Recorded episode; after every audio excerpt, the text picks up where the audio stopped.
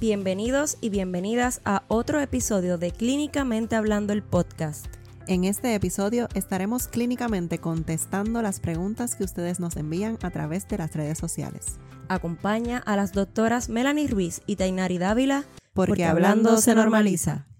Queremos darle la bienvenida a otro episodio de Clínicamente Hablando, el podcast. Les saluda la doctora Tainari Dávila y me acompaña como siempre mi queridísima amiga, la doctora Melany Ruiz. Hola, saludos. ¿Qué tal? ¿Cómo estás? Todo bien, hoy con un episodio especial.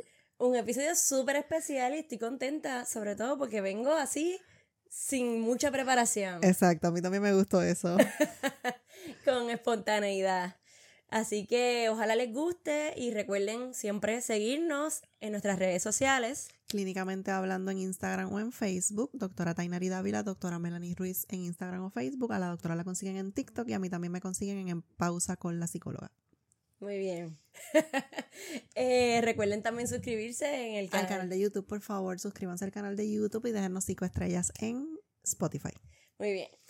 Entonces, hoy vamos a estar en un episodio especial porque hemos decidido eh, hacer una especie de, no sé si llamarla encuesta o hacer una pregunta Eh, o ponerles una cajita en nuestras redes sociales para que ustedes hicieran algunas preguntas y nosotras poder venir hoy a contestarles. Sí, porque la verdad es que recibimos muchas preguntas constantemente, así que quisimos hacer un episodio para eso, pero la verdad es que tenemos tantas preguntas que creemos que vamos a tener que partir el episodio. Sí, sobre todo porque ustedes saben que a nosotros nos encanta hablar y pues nos hicieron unas súper buenas preguntas que no sé si eh, que quiero com- eh, como que contestarlas con prisa o si queremos abundar, pues ahí sí nos va a tocar partir por la mitad y hacer dos episodios porque la verdad es que están súper buenas las preguntas. Pues vamos ya con la primera. Dale, vamos. La primera dice, ¿alguna vez consideraste dejar de estudiar psicología o cambiar de profesión? Se supone que contestemos esto de la manera más honesta posible. Bueno, dejar de estudiar psicología, siendo honesta, mientras estudiaba el doctorado, sí, más de una vez. Lo que pasa es que uno tiene este grupo de apoyo que te retiene cuando tú quieres ir caminando a darte de baja, pero la realidad no era un problema, no era que no me gustara la psicología, eran lo fuerte que eran los estudios. Cambiar de profesión no lo he considerado, pero sí he considerado estudiar otras cosas. A mí me gustaría estudiar Derecho, ahora quisiera estudiar Contabilidad después de la última eh, planilla. Eh, y hay otras cosas en las que me gustaría educarme, pero no necesariamente para cambiar de profesión. Todavía quiero seguir siendo psicóloga. Muy bien. Pues yo eh, nunca consideré dejar de estudiar psicología ni cambiar de profesión, porque la verdad es que siempre, eh, y yo sé que quizás eso no es tan común cuando uno entra a la universidad, desde bachillerato, yo siempre sabía que yo quería ser psicóloga, pero que yo quería ser psicóloga clínica. Siempre en mi mente o en mi, no sé, mi imaginario, desde muy temprana edad había la idea de, del clínico como psicoterapeuta. Así que eh, siempre supe lo que quería hacer, pero igual yo estudié psicología industrial en bachillerato porque sabía que tenía que ser graduado para ser clínica.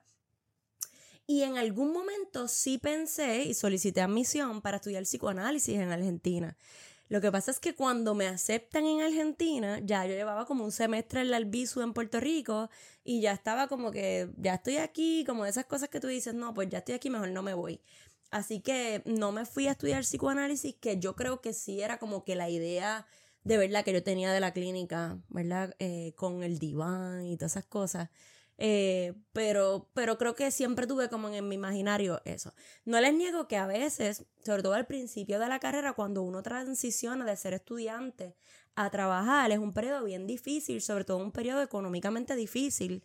Así que yo, ¿verdad? Estoy hablando por mí, no sé si ha sido tu experiencia, pero en algún momento dije, anda, para el caramba, si yo estudié tantos años porque no fui psiquiatra.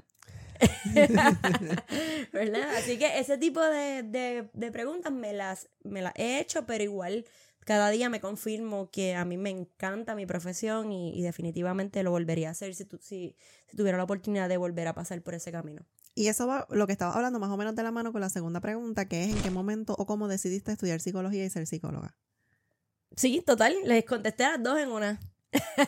En mi caso, yo nunca pensé que iba a ser psicóloga. Realmente, sabes que mil veces te preguntan en la vida qué tú vas a, quieres ser cuando seas grande, y yo nunca contesté psicóloga. Yo no pensé que quería ser psicóloga. Yo creo que yo hablé de esto en el primer episodio. Lo pueden ir a repasar o a verlo quienes no lo hayan visto, en el que nosotras nos presentamos y presentamos el podcast. Yo, cuando empecé a estudiar el bachillerato en biología, que no me gustaba lo que estaba haciendo, empecé a buscar y me matriculé en diferentes, en diferentes clases, tratando de buscar cuál era mi norte, porque me sentía perdida, me sentía bastante perdida. Y ahí llegó a una clase de psicología que me enamoró, y luego pues el resto es historia. Todo mi bachillerato, maestría y doctorado ha sido en psicología, y no me veo haciendo otra cosa que no sea ser psicóloga. Muy bien. Qué dichosas somos entonces, afortunadas. Definitivamente, definitivamente. Sobre todo porque, por ejemplo, la, la pesadez esta de los lunes, yo no, yo no la vivo. Porque a mí me gusta mi trabajo, y quizás sí, por, quizás por la mañana me quiero quedar a dormir un ratito más, pero cuando yo llego a mi oficina, a mí se me, se me pasa, porque a mí me gusta mi trabajo. Sí. Y yo quisiera que todo el mundo tuviera lo mismo. Sí, definitivamente. Yo creo que también me pasa igual. A veces escucho eh, amigos y personas cercanas que hablan sobre sus trabajos, y quizás pues no lo hacen con la misma motivación, el mismo entusiasmo.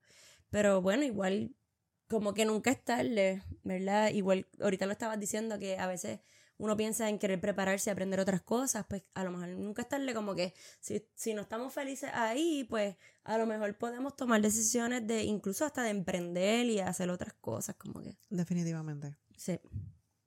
Tres. La pregunta número tres. Como psicóloga, ¿cómo manejas el estrés? ¿Cómo maneja el estrés, doctora Dávila? Mira, les voy a contar un chismecito. Antes de empezar a grabar, nosotras leímos las preguntas y yo le dije a Melany, ¿cómo yo manejo el estrés? Y nos empezamos a reír. Porque la verdad es que el estrés es algo bastante común en, en la vida de las personas. Y bueno, sí, en niveles altos eh, puede ser dañino, así que hay que velarlo. Pero, ¿cómo manejo el estrés? Yo... ¿Quieres que te, que te adelante las mías para que, adelante, para que adelante, las pienses? Para copiarme, para copiarme. eh, bueno, esta es una de las preguntas que más me hacen la gente. Yo creo que también un poco como por curiosidad, y sobre todo cuando estoy con estudiantes me preguntan mucho. Y quizás no me lo preguntan tanto del, desde el estrés, pero sí me preguntan como que cómo hago eh, para manejar eh, pues todas las situaciones que uno escucha y no sé qué más. Así que más Pienso, cuando pienso en el estrés, pienso en el autocuidado, ¿verdad? Yo, para manejar ese estrés, pues trato de compartir con la gente que amo. Y compartir con la gente que amo implica con la gente que eh, me acepta, que me apoya, que me refuerza, que me afirma, ¿verdad? Porque hay gente que yo amo y a lo mejor no tengo tanto eso, pues a lo mejor esta semana que trabajé mucho y tengo mucho estrés no es un buen momento para... Eh, así que trato de encontrar esos espacios para, para unirme y recargarme del amor bonito, del amor del bueno. Eso es una cosa que hago. Dos cosas que siempre hago y que me, hace, me mantienen súper en sincronía, yo creo que es la conexión que tengo con la naturaleza y de, y de ahí de la mano con la gratitud, ¿verdad? Como que yo siempre en mi diario vivir trato de darme cuenta de las cosas por las cuales agradezco, y eso a veces incluye hasta lo que estoy comiendo y la posibilidad de comer, eh, o la capacidad de caminar, ¿verdad? Estoy, gracias, y, y en mi caso mi fe, ¿verdad? Yo digo gracias a Dios porque puedo caminar, porque puedo comer, porque el cielo está bonito, eh, y trato de apreciar las cosas que me rodean. Miro mucho los colores, por ejemplo, eh, mira ese azul, mira ese verde, mira... Y esas son como formas que tengo de, de desconectarme y de conectar también conmigo misma. Eh, siempre hago cosas que me gustan. A mí me gusta mucho divertirme, así que yo busco esos espacios para divertirme y simplemente no pensar en nada que tenga que ver con, con esa... O, o que evoque mis emociones, ¿verdad? Como que para disparatear. Tengo una amiga que me dice, vamos a encontrarnos para disparatear, para hablar de cualquier cosa, ¿verdad? Eh, que no sea necesariamente algo que yo tenga que pensar. Me, me encanta ir a comer y comer cosas que me gustan. Y de, en, en mi semana tiene que haber espacio para eso. También juego tenis, que yo creo que el ejercicio físico me hace súper bien. Me hace sudar un poco esa angustia y, y la pena y, y, y los corajes. Eh, y como que trato de defender esos espacios, porque de lo contrario creo que, que, me, que me enfermaría tan, el estrés. Estoy de acuerdo con lo que acabas de decir. Creo que, lo, excepto el deporte, practico lo demás que dijiste. Pero también yo pienso que yo soy muy organizada con mis tareas. Y esto fue algo que también me ayudó mucho en el doctorado. Yo nunca dejaba nada para lo último. Y pues porque al dejar las cosas para el último momento, pues te añade estresores. Entonces pienso que también eso es algo que me ayuda. Pero igual hay momentos en los que simplemente me desconecto. Hay fines de semana que yo no quiero hacer nada, que yo no quiero ver redes sociales, que yo no quiero tener nada que ver con psicología y no escucho nada. Pero hay otros que sí lo puedo hacer. Y yo creo que también la gente que te rodea es una de las partes más importantes. La gente que te rodea. Para mí el llegar a mi casa... Y ese recibimiento que me da mi perro, a mí me desconecta de cero a cien, ¿sabes? Es algo bien impresionante. Así que es algo que valoro mucho. Pero entonces, un ejercicio que pueden hacer es ustedes estar pendientes de qué les ayuda, porque uno anda tan automático por la vida que quizás simplemente pues estoy en el saludo con mi perro y no me doy cuenta de cuánto me ayuda eso. Caminarlo en las tardes, cuánto me ayuda el salir, el salir de cuatro paredes porque estamos muy encerrados trabajando. Así que más o menos por ahí va la línea. Igual yo practico ejercicios de respiración que a mí me gustan mucho, las técnicas de pensamiento que promuevo, eh, el escuchar música. A mí la música me desconecta. Yo digo que la música es mi café. Eh, la gente toma café por las mañanas para levantarse y yo pongo música. Y esa sí. música que te pone a cantar y que tú casi sí. karaoke. Sí. Así que ahí va un poquito de lo que hacemos nosotras. Sí. Y estoy, también comparto algunas de ellas y adicional quería añadir también que me ayuda mucho. Tengo horarios para dormir. Ah, eso es súper importante, ¿sabes? Comer y dormir, eso no puede faltar. Y el mindfulness, ¿verdad? La atención plena la practico cuando como. Trato de fijarme bastante en, lo que, en los alimentos, en los colores, en las texturas. Trato de hacerlo lo más posible. Ese momento como que no miro el teléfono, sino que estoy ahí. Eh, y también cuando me baño. Como sintiendo el agua, ¿verdad? Y a veces me tardo bastante porque pienso que esos son... Eh, los espacios donde apago mi sistema nervioso central, ¿verdad? Donde lo, lo enfrío, por decirlo de alguna manera. Y esa parte de que dijiste de comer y dormir, eso es algo que yo, en lo que yo creo, que yo promuevo y que yo practico. Eh, yo puedo hacer lo que sea, yo te puedo atender la crisis que sea, yo puedo trabajar las horas que sean, pero yo tengo que detenerme a comer, aunque sean diez minutos, porque yo puedo comer rápido. Y yo tengo que dormir, ¿sabes? Si yo no duermo al otro día, yo no, no funciono. Yo tampoco. O sea, es que tú me ves que yo puedo perder una noche, pero ya en la próxima yo me estoy ocupando de que yo me tengo que acostar a dormir. O sea, yo tengo que dormir y tengo que dormir bien. Así que eso es parte también que nos ayuda a descansar, porque yo siempre digo a mis pacientes, estás como corriendo un maratón, pero no tienes oasis, no tienes... Exacto. Corriste el maratón del día y no tienes dónde descansar. Sí. Así que esa parte es sumamente importante. Si usted no está durmiendo bien, consúltelo con su médico. Y otra cosa también que iba a decir para, ¿verdad? A mí me encanta el, el contacto físico. Como que la gente que me conoce sabe, yo soy súper cariñosa, yo beso y abrazo. Y una forma importante de que tu cabeza libere oxitocina y puedas como enfriar un poco es... ¿eh? a través de los abrazos, así que a la gente que me hace bien y que yo quiero mucho, yo trato de, de, de tocarles, ¿verdad? Y de conectar y de abrazar para, para también, reca- porque sé que tiene un efecto en mi sistema que puede ser de mucho beneficio y que puede estar al alcance de nosotros. Cuatro. Cuatro. ¿Qué técnicas tienen para escuchar las situaciones y que no les afecte? Yo creo que esa pregunta está asumiendo que no nos afecta. La verdad es que sí, quizás la mayoría de las cosas las podemos manejar bastante bien, pero sí puede haber situaciones que nos afecten, que nos choquen, que sean cercanas a nosotros. Eh, qué sé yo, a veces ocurren cosas, casos que uno ve en la prensa, que uno dice, wow, mira lo que pasó, y lo tienes en la próxima semana en tu oficina, y son cosas que, eh, rayo, yo lo vi en la prensa y me asusté, imagínense ahora verlo, sabes que quizás una persona que vivió un carjacking o que fue víctima inocente de, un, de unos disparos o algo por el estilo. Eh, así que sí hay situaciones que nos afectan, pero yo creo que más o menos lo que hablamos en la pregunta anterior se contestan las cosas que hacemos, y creo que la parte más importante es la desconexión. Sí.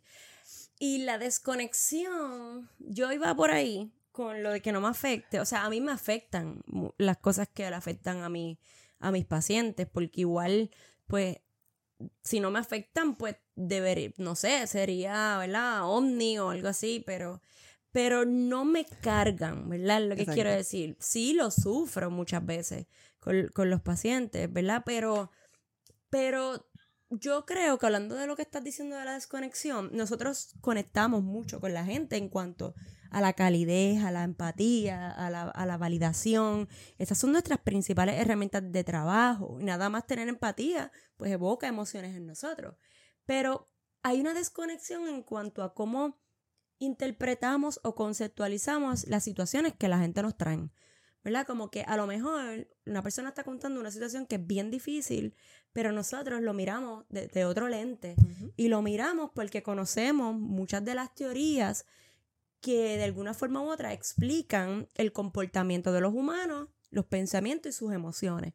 Así que cuando nosotros estamos escuchando una narrativa, sí la estamos escuchando, pero a lo mejor contrario a las personas que no tienen nuestra preparación académica, la escuchamos también en base a cómo vamos agrupando. Estos son pensamientos maladaptativos o irracionales, estos son emociones que a lo mejor vienen de este pensamiento y se relacionan así, y la consecuencia de estas dos cosas puede ser una conducta tal, ¿verdad? Así que nosotros estamos haciendo un trabajo de conceptualizar y de buscar explicación y de ver cómo podemos transformar y ayudar a cambiar eso, que como que de alguna manera u otra, yo creo que deja como secundario las emociones que puedan tener, que pueda tener el terapeuta.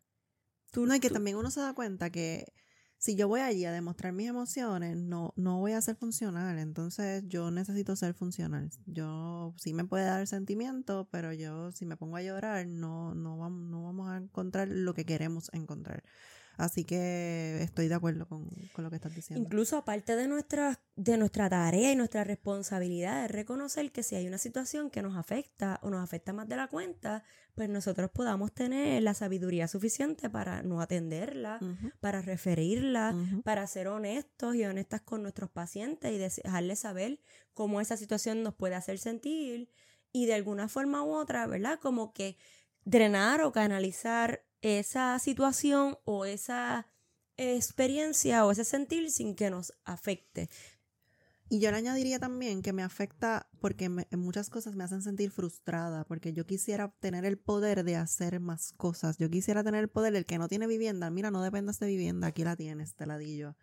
Y otro montón de cosas. Entonces, pues también sí afecta desde ese punto en el que uno se siente frustrado que, que, que hago, no, no puedo hacer más de lo que hago. Y quizás para esa persona sí estamos haciendo un montón, pero tú siempre quieres hacer más. Y yo creo que ahorita la pregunta sobre el estrés, yo creo que más que estrés, nosotros manejamos mucha frustración. Mucha frustración. Frustración de la parte social y de la, la dificultad de las personas para el acceso a los servicios. Eh, frustración cuando hay personas que pierden gente que son súper queridas, súper amadas en situaciones difíciles y atípicas, frustración de, de las consecuencias de la violencia y de las secuelas de los abusos y de las experiencias traumáticas, eh, frustración de que hay veces, tal y como dice la doctora Dávila, que uno dice, hermano, yo quisiera que esto no le hubiese pasado a esta persona. Uh-huh. Yo lo lamento y genuinamente lo lamento. ¿Ves? Eh, así que yo vivo frustrada en mi profesión, eh, no porque no crea que no es posible adelantar unas causas y facilitar, influenciar y trabajar, pero sí porque muchas de las cosas que a veces llegan a la terapia no necesariamente están ni en nuestro control ni en el control de las personas que llegan. Así que de, póngase ustedes a pensar, si usted tiene un familiar que usted ama mucho y ese familiar tiene depresión, ¿verdad? O tiene ataques de pánico, o de repente tiene uso de sustancias, esa frustra- es eso que usted siente cuando usted dice, yo no entiendo por qué esta persona piensa de esta manera, yo no entiendo por qué esta persona hace esto, ¿verdad? Pues es más o menos ese tipo de frustración el que nosotros también de alguna manera compartimos. Y, y, y lo que pasa es que en nuestro caso pues lo buscamos entender desde la teoría, como decía ahorita, para que la persona también lo comprenda. Pero sí, yo vivo frustrada muchas veces. Sí, afecta, siempre, siempre hay cosas que afectan. Sí. Es más, le, les puedo dar un ejemplo de algo que pasó hoy. Hoy a mí me llamaron para decirme que una paciente mía se había muerto. Y es la tercera vez que me pasa. Una persona mayor que obviamente me va a suceder. Y yo no te puedo explicar cómo a mí me dolió eso en el alma, cómo yo fui con una lágrima donde mi esposo a decirle, se murió una paciente. Me afecta, me afecta. Sí. ¿Sabes? Una señora que me tenía mucho cariño, mucho respeto, me lo demostraba y me afecta, me afecta. Sí, sí, sí. Y yo creo que parte de lo que nosotros debemos reconocer es que esas situaciones nos van a afectar desde el punto de vista humano, ¿verdad? Como que qué bueno que nos afectan, porque el día que no nos afecten, yo creo que ese día a lo mejor tendríamos, algo está fallando en, en nuestra profesión y en, y en nuestro trabajo. Sí, porque si algo es importante, esa conexión que tú tienes con la persona, así que tú conectas con esa persona, tú, esa persona te cuenta lo más íntimo, lo que quizás no le dice a nadie, y sí hay una conexión y hay una confianza. Ahora bien, que no es patológico, que no es que necesito ir a tratamiento, que no es, sí hay, hay una diferencia, pero no puedo pararme aquí y decir, porque les estaría mintiendo, mira, me enteré que falleció mi paciente y no, no sentí nada. Sí. Sí, sí. Y es la tercera, con el primero no te puedo ni, no te puedo ni explicar. Sí. Y nos afectan, ¿verdad? Este, y, y voy a decir algo, ¿verdad? Como para pa desahogarme también aquí, aprovechando que estas preguntas las puedo contestar como quiera. eh, subjetivamente, no objetivamente. Eh, a mí me afecta mucho que nosotros vivimos en un mundo económico. Vivimos en un mundo donde parecería que nuestra mente funciona, corre o busca únicamente esa mentalidad de negocio, ¿verdad? Y lamentablemente o afortunadamente, nosotras trabajamos con la condición humana y la condición humana está bien lejos. Los humanos estamos bien lejos de que nuestra felicidad, nuestra estabilidad, nuestro disfrute, nuestra gratitud, nuestro gozo esté cerca de la parte económica, ¿verdad? Así que es un poco también, parecería que es nadar en contra de la corriente, pero la realidad es que nuestra tarea es la búsqueda de la misma condición humana. ¿Qué es eso de ser un humano? Pues ser un humano implica tener tristezas, tener frustraciones, tener coraje, eh, a veces no tener chavo, ¿verdad? Y eso, eso es parte de... Y es esa vulnerabilidad la que al fin y al cabo debemos todos tratar de trabajar, porque de ahí entonces las otras cosas vendrán por añadidura, incluyendo la capacidad de adaptarse a un mundo económico. Y de una pregunta profunda vamos a una un poco más... Cámbiame, cámbiame el tono, que aquí me monto en tribuna aquí. Con lo que pregunta me afecta. Pregunta número cinco. Aguántense. ¿Qué piensan del álbum nuevo de Karol G y cómo dice que para la mente solo le hace falta playa y cerveza? ¿Quién hizo esa pregunta? No, no podemos divulgar, no podemos divulgar esa información. Dijimos que iba a ser anónimo, pero... Un saludo al que, a la persona que hizo esta pregunta. Este, pues si supieran que yo no, no me he escuchado el, el álbum no, no de Karol G. No hemos escuchado y, y, y obviamente sí he escuchado eh, partes de las canciones, porque en Instagram tú sabes que eso es una y otra vez en los stories, las canciones de Karol G, pero no sé de qué... qué canción sale esa frase. Pero sí, hubo algo que yo dije en uno de mis talleres, que no sé si esta persona fue a mis talleres y por eso está haciendo esta pregunta. La última vez que yo di el taller de autoestima fue, acababa de salir el disco de Karol G, Mañana Será Bonito. Y algo que yo dije es que yo necesitaba que esa no fuera tu filosofía de vida. Y nosotras hemos hablado de eso aquí, de que ven como que la felicidad para después, en el futuro, pero ¿qué pasa con el momento presente? Mañana será bonito, está muy bien para un momento en el que tú no te sientes bien y quizás tú quieres ver el futuro con positivismo, pero esa no puede ser tu filosofía de vida, porque ¿qué pasa con el momento presente? Con que, por ejemplo, nosotros estuvimos años estudiando, sacrificándonos para llegar al momento presente, pero si yo sigo pensando que mañana será bonito, no me voy a disfrutar mi momento presente y todos los éxitos que he tenido hasta ahora. Así que eso es lo que te puedo decir de Karol. Me falta escucharla de playa y cerveza. Mira, yo voy a decir algo en verdad ahorita. Yo estaba mintiendo. Yo me he escuchado el, el disco de Karol G. ¿Fuiste a su concierto? Yo fui a su concierto. Yo fui al concierto de Karol G. Eh, yo no era tan fan de ella, pues porque a lo mejor no escuchaba tanto sus canciones. Pero confieso que ahora desde el concierto y desde el último disco me gusta más. Sobre todo porque el disco es una forma de sanar, ¿verdad? En cuanto a lo que significa la etapa de, de duelo, de pérdida, ¿verdad? Desde la canción, creo que la, ella dijo que lo escucharan como un orden diferente y empieza con Amargura, ¿verdad? Que dice un poco como que...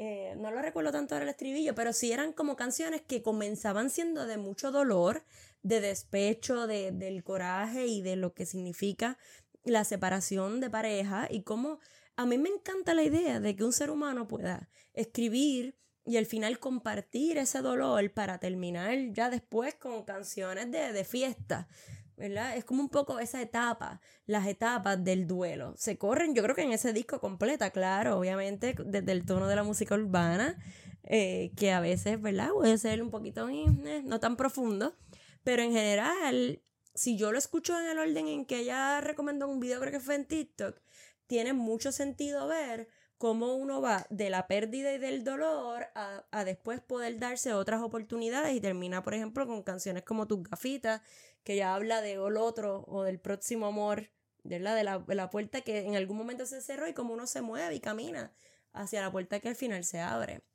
Entonces, pues eso me parece chévere. Ojalá yo pudiera capitalizar así con mis desamores. Pues son tareas que damos en terapia.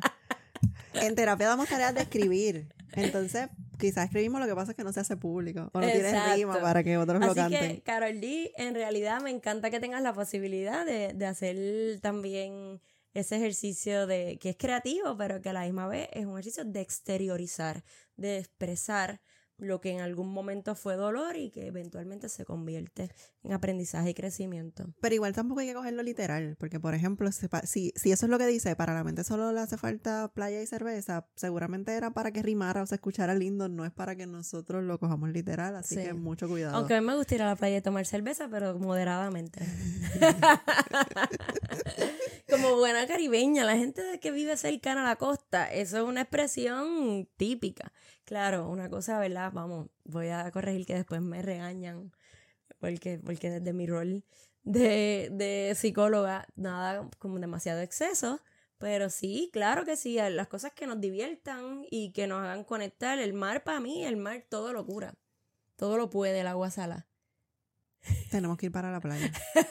Sí, sobre todo con este calor. Pregunta seis.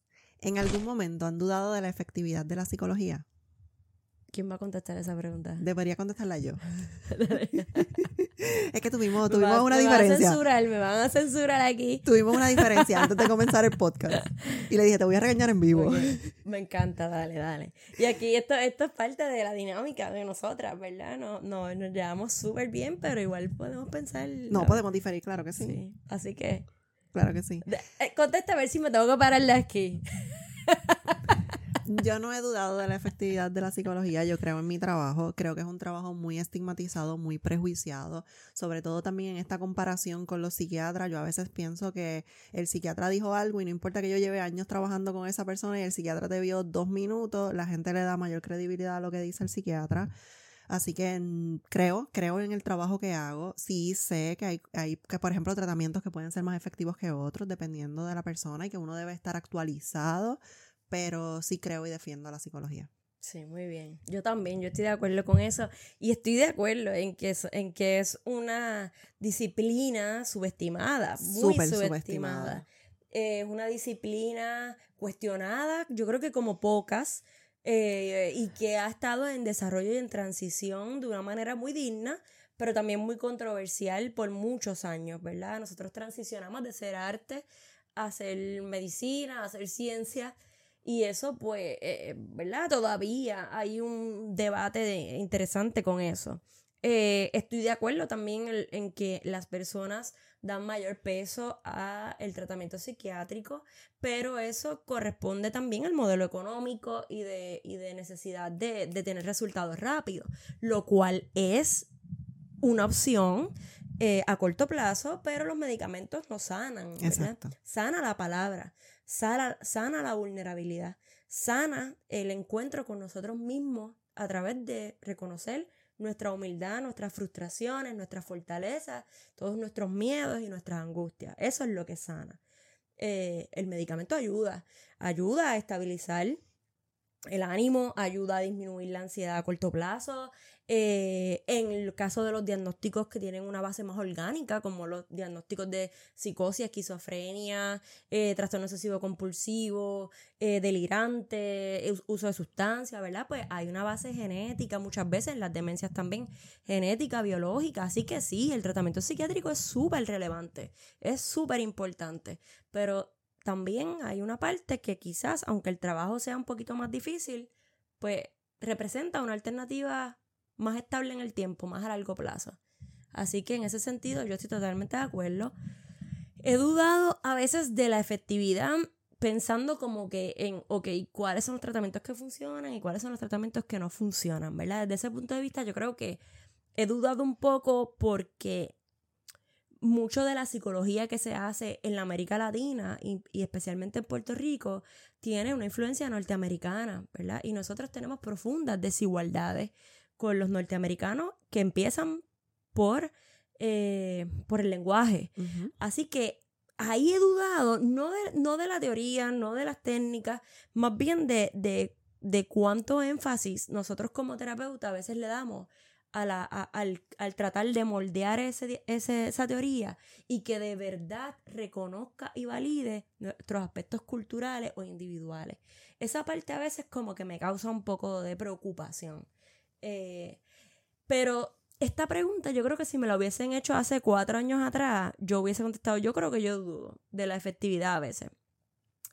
Pero ahora mismo debo decir rotundamente que no dudo porque lo he vivido.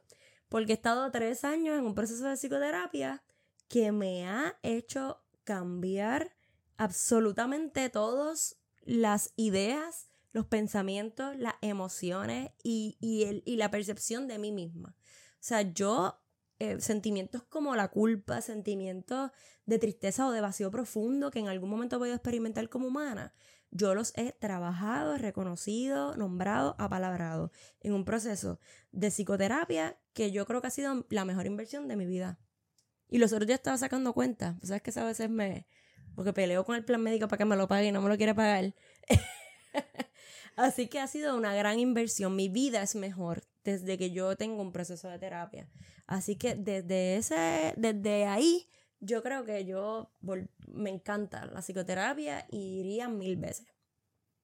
Qué bueno. ¿Viste qué lindo te quedó? Sí, llegamos, llegamos sí, a un acuerdo. Te, sí, te llegamos, llegamos. Me convenciste. Y tú sabes qué, tú sabes qué, que quizás tú, tú, tú lo dices, lo de tu proceso de terapia, y no te das cuenta de cómo la gente conecta con eso. Y te voy a dar un ejemplo que me pasó en terapia.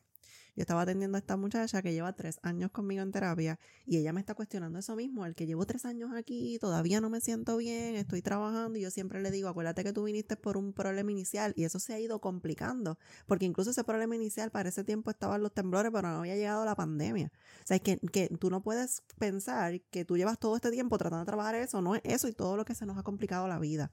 Pero yo le dije, ella escucha el podcast. Yo necesito que tú escuches el último episodio, que en ese momento era el de psicoterapia. Y después hablamos. En ese episodio tú dijiste que tú llevabas tres años en terapia. Próxima terapia conmigo. Escuché el episodio y escuché a Melany decir lo de los tres años en terapia. Una profesional como Melany, un ser humano como Melany, diciendo todo el tiempo que lleva en terapia, todo lo que ha ayudado, y yo nunca la he escuchado a ella decir, estoy loca porque me den de alta, o no quiero volver, o... no, al contrario. Así que olvídate del tiempo. Cada proceso de cada persona es individual. Y por eso el tiempo que, que te tome. Y por eso es que yo digo que nosotros tenemos una disciplina que lucha mucho con el modelo económico.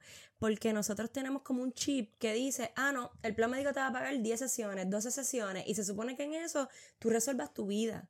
Y eso a lo mejor no es tan realista para un proceso de verdad, de introspección, de, de, de constante evaluación y autorreflexión que nos... que es necesaria en la vida, mi gente, porque usted hoy soltó un, un nudo y de aquí a un mes usted tiene otro nudo.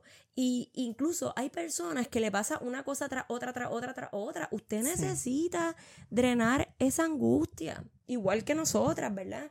Como que, ¿será real que en diez sesiones yo voy a lograr? ¿Ves?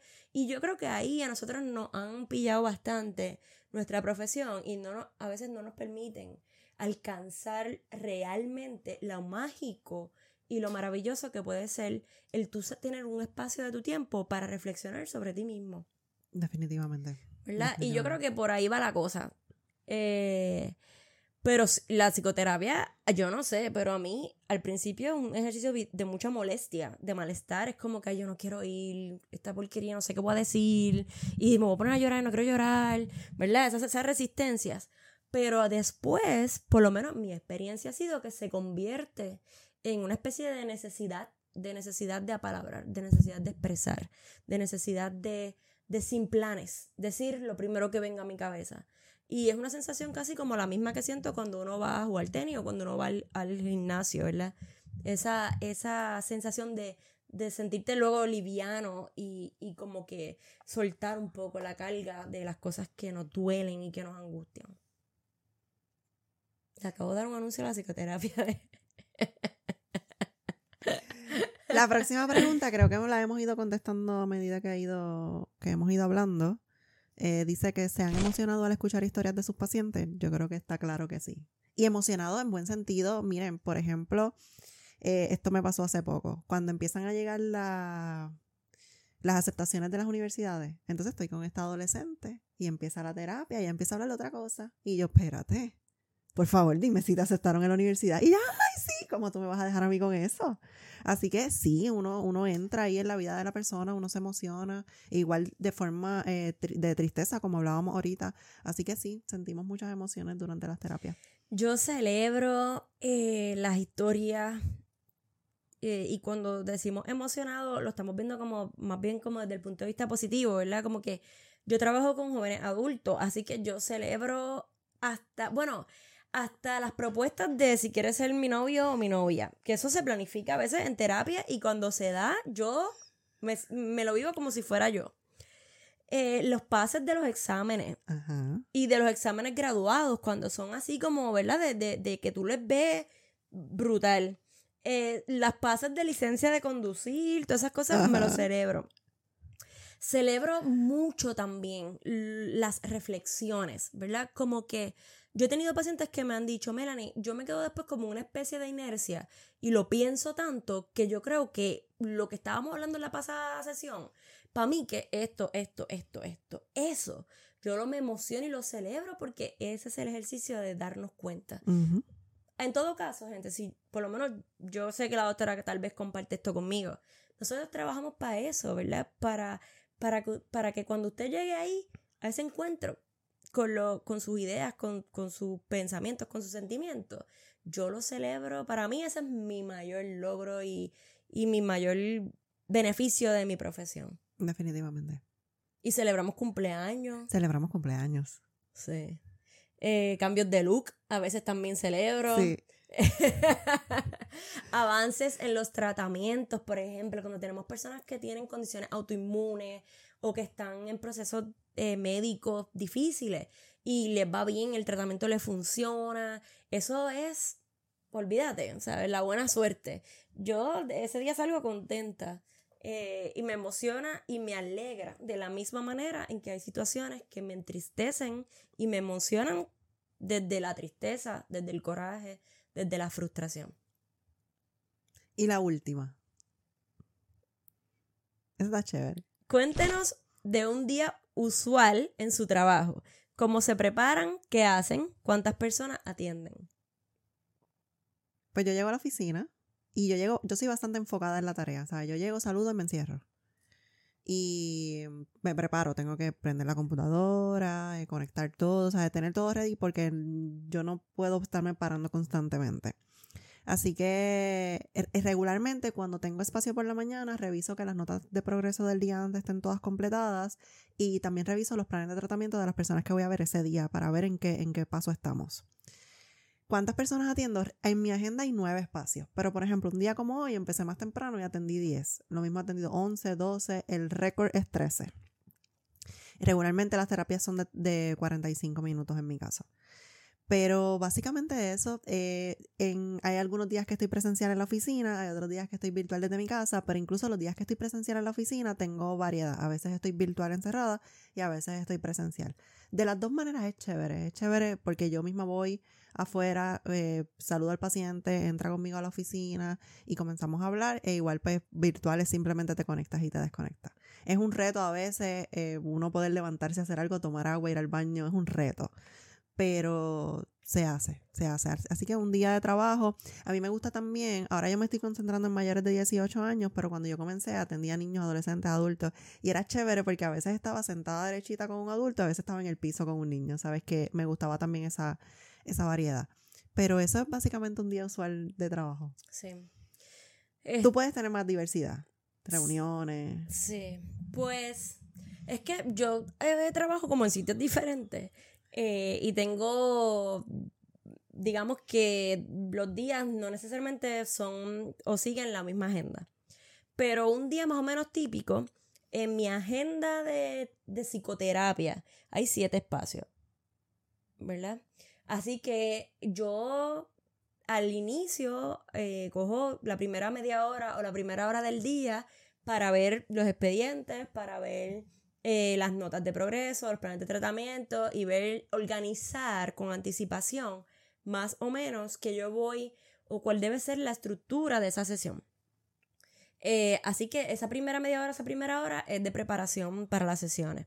Luego, cuando uno arranca con la terapia, mi familia, las parejas, el mundo, el tiempo, todo el mundo sabe que los teléfonos yo no los contesto, no los miro, eh, me desconecto, ¿verdad? Un poco como de mi, de mi vida o de mi gente para tratar de prestar toda la atención posible ahí. Eh, es bien difícil las transiciones. Eh, a veces, sobre todo a mí se me hace más difícil transicionar de una sesión a otra o de un paciente a otro cuando es virtual. Se me hace un poco más difícil porque como es como más rápido, o sea, como que no me paro a buscar a la gente. Como que a veces tengo que pedirle permiso al paciente, a decir, dame un momentito, y es un poco para yo, ok, ya suelto esta historia y voy a esta otra historia, que esta otra historia está relacionada con tal y tal y tal cosa. Por eso es bien importante para nosotros documentar, porque cuando nosotros hacemos esa nota de progreso, nosotros eh, anotamos algunos detalles que nos ayudan a poder seguir la coherencia y el timing de las sesiones eh, y poder leerlo. A veces, casi siempre trato de leerlo en la mañana, pero a veces tengo que leerla cinco minutos antes, tres minutos antes de ver el paciente, yo tengo que ver la nota. Eso sí, jamás voy a una sesión sin leer la nota. Prefiero llegar cinco minutos tarde que no leer la nota, porque eso como que no es real tampoco para mí. No sé si te pasa. Uh-huh. Eh, así que ahí hay siete espacios. Yo trabajo la mayoría de los días catorce horas. Así que cuando transiciono de donde hago psicoterapia, transiciono a otro lugar donde hago manejo de crisis y manejo de casos. Así que eh, a pesar de que estoy en contacto con gente, no estoy en sesiones de cuarenta y cinco minutos donde tengo que seguir una coherencia, sino que paso a intervenciones bien breves que a veces duran cinco minutos, a veces duran dos horas y que están más dirigidas a la prevención de suicidio y a la coordinación de servicios, ¿verdad? De, de, de hospital, de parcial, y ahí lo que hago es como que, como que un screening, ¿verdad? Un triage, como que mira, esta persona tiene tal estatus mental, ¿qué vamos a hacer con, con esta persona? Y se toman decisiones. Yo creo que en este otro trabajo uno toma más decisiones y tiene que ser como más rápido.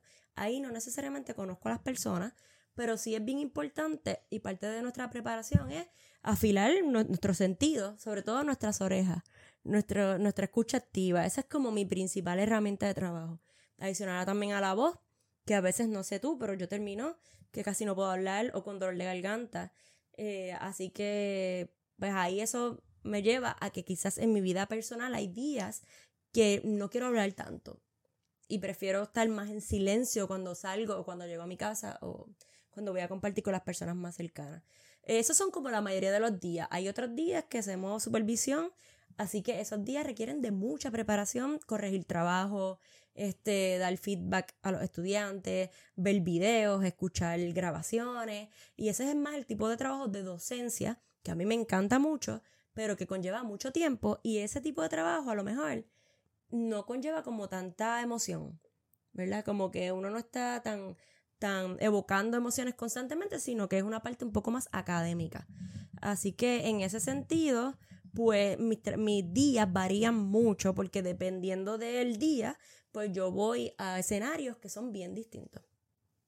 Pero yo creo que contestamos, ¿verdad? Leemos las notas, eh, las personas que atendemos, yo... Antes atendía un montón, ahora he bajado eh, cuántas en psicoterapia, no más de siete. En intervención en crisis, pues un montón, ¿verdad? A veces pueden ser diez, quince, a veces son veinticinco, pero eso depende de, de, del día y dónde esté, en qué contexto, si estoy en el hospital o si estoy en la universidad o si estoy en la otra universidad. Me parece genial. Parece, ¿verdad? Lo digo como fácil, pero nuestro trabajo... No, cuando dijiste las catorce horas a mí me dio algo. Pero no se preocupen que estoy en proceso de bajarle a eso, porque parte de lo que hablábamos ahorita del manejo de estrés y del autocuidado implica, pues quizás también tener el tiempo del día para, para el ocio, para el grounding, para no hacer nada. Para contestarme. No, tú me contestas, tú me contestas. Nosotros hablamos todos los días. Sí. Aunque sea un mensaje sí. de un emoji. Pero se lo comparto un poco para que vean que a veces uno como que le encanta tanto su profesión y su trabajo, por lo menos a mí me pasa, que me envuelvo trabajando y digo, espérate, espérate, pero Melany, Melany, tú, ¿verdad? ¿Dónde? Y, y uno pues va en ese ejercicio reflexivo de, ok, necesito más horas del día para mí, para contestarle a mis amigos, para llamar a mi abuela, por ejemplo, que es mi adoración, eh, para, estar, para ir a mi pueblo a estar con mi familia, o para, ¿verdad? Diferentes cosas que también son igual o más importantes que, que el trabajo.